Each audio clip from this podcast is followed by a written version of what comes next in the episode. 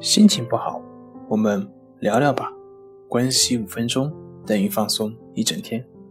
大家好，我是心理咨询师杨辉，欢迎关注我们的微信公众账号“重塑心灵心理康复中心”，也可以添加微信 “su 零一一二三四五六七八九”了解焦虑的解决办法。今天要分享的作品是应对焦虑的三种境界。第二部分，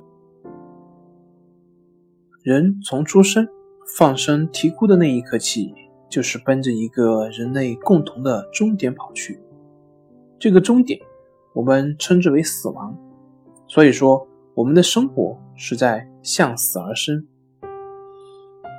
追溯绝大多数的焦虑。来源于对死亡的恐惧，比如害怕生病、害怕失眠、害怕自我价值的消失。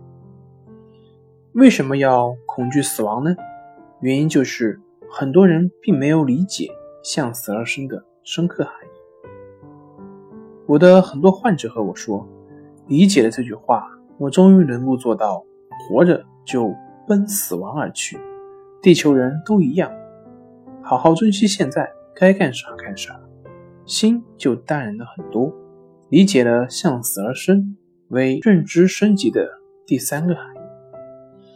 焦虑的背后包含了四种成分，分别是紧张、不确定感、威胁以及无助感。他们的四个反面分别是放松、确定感、寻求帮助、消除威胁、提升能力。如果你把焦虑比作为一盏明灯，做到从这背后四种成分去分析，比如对于失业，如何放松自己的身体，如何寻求确定感，如何通过资源连接和求助消除威胁，如何通过自我提升获得能力，那么你就进入了焦虑的第二个层面。当然，这是漫长的过程，处于焦虑中的人。单兵独斗未必能达到这一种境界。一般我会建议他们寻求一种人的帮助，我们通俗的把这种人称为心理医生。在第三层境界，就是参透焦虑、身处焦虑而心无焦虑，这是应对焦虑的最高境界。对这一层境界的理解，我讲一个身边的真实故事。因为工作的关系，我认识了某高校的一名老师。他在精神科领域颇有建树，更让人称赞的是，他为人热情，在印象里，他就像权威、师长、朋友。我想，在他的生活中一定是阳光明媚、美满富足。但是事实上，他的生命充满了坎坷。幼儿时期，父亲就得了精神分裂症，到青春期，妹妹和弟弟又相续出现了精神障碍的表现。坚强的他和生活抗争，帮助母亲维持这个不完整的家庭。终于，他以优异的成绩考到了国外，并在国外大学谋得了教职。本以为从此生活的厄运就会到此结束，前程一片光明。但是，他万万没有想到，相亲相爱的老公最后也得了精神分裂症。我曾经问老师：“你是如何面对这些事情的？”难道你一点也不焦虑吗？你是怎么做到的？他依旧一贯的笑眯眯，平静的回答：“以前我年轻的时候，我觉得我的生命简直是一场灾难，我就是在接受炼狱。但是现在我觉得这一切都是有意义的。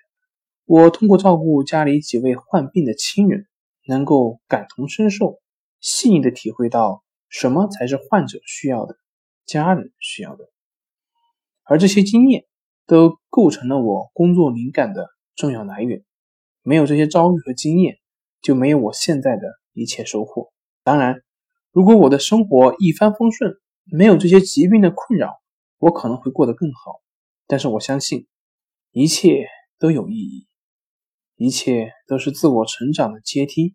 那还有什么值得焦虑的呢？当然，你也可能会说。我举的这个例子，它不具备普遍性。对于我们大多数的普通人而言，参透焦虑何其难！其实，仅有少部分人能够达到焦虑应对之道的第三层境界。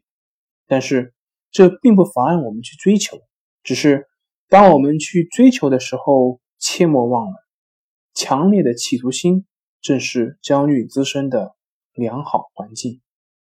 好了，今天就分享到这里，咱们下回继续。